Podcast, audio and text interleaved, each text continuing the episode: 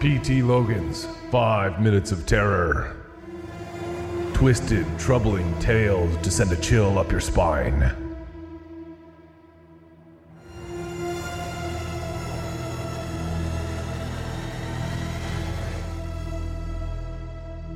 Oil. Just try it, Lucy urged her younger brother. Look, the fries that mom and dad make out of this thing are incredible. Best in the world, right? And that fried chicken? Lucy licked each one of her fingers on her left hand dramatically. Delicious. Max glanced at the vat of oil. What Lucy was saying was true. Their family chicken and fry restaurant made the best fried foods in all of Montreal.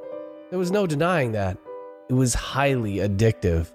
And Max, having worked side by side with his father in the store since he could walk, knew that it was the oil that made their food taste so good.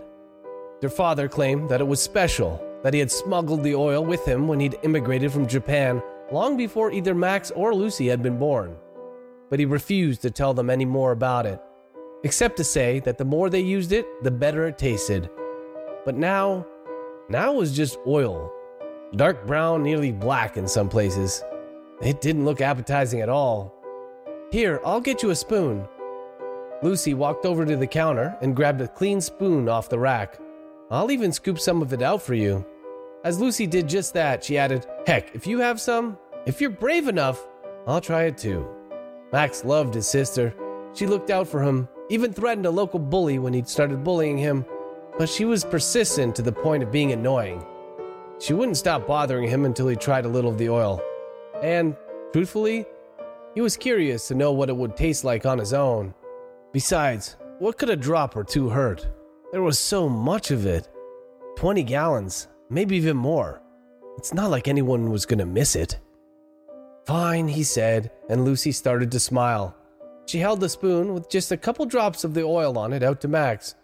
He took it and then, with Lucy still grinning at him, brought it to his lips.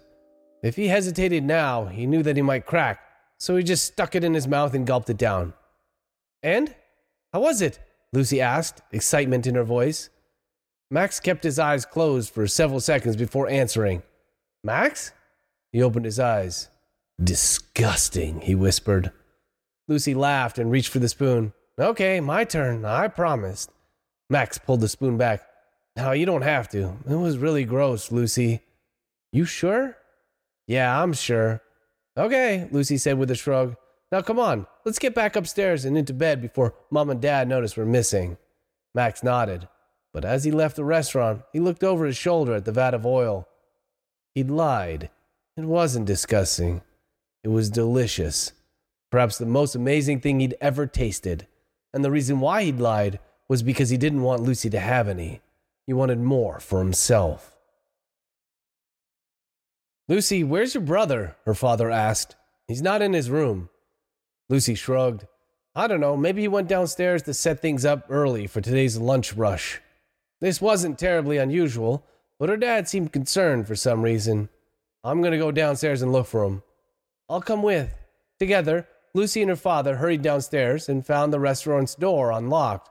See? Lucy said, but when they didn't immediately hear anything from inside, she started to get a little worried herself. Her dad hurried to the kitchen in front of Lucy, and when he got there, he stopped so suddenly that she bumped into him from behind. Dad, what's wrong? No, the man moaned.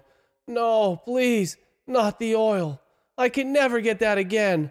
No. As her dad dropped to his knees and covered his face with his hands to contain his sobs, Lucy slid past him and saw, with horror, that the vat of oil the special oil that her father had smuggled into the country decades ago and could never get again was completely empty.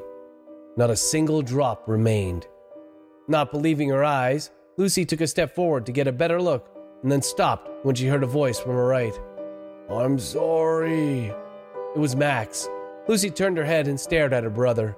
She'd seen him less than eight hours ago, but he looked very different then. Now, he was wearing his work shirt but the buttons on the front had all popped, revealing his massive stomach beneath. His cheeks were also swollen to such an extent that she could barely see his eyes. And Max's lips. They were thick and shiny and slapped together awkwardly when he spoke. What have you done? Lucy whispered. Max, what have you done? I couldn't stop, Max said, his voice thick and wet. It was just so good. He moved a little, just a tiny shift of his weight, and Lucy heard a sloshing, squishing sound coming from deep within her brother's stomach. I had to, Lucy. I had to drink it all. I just couldn't stop. P.T. Logan's Five Minutes of Terror. Twisted, troubling tales to send a chill up your spine.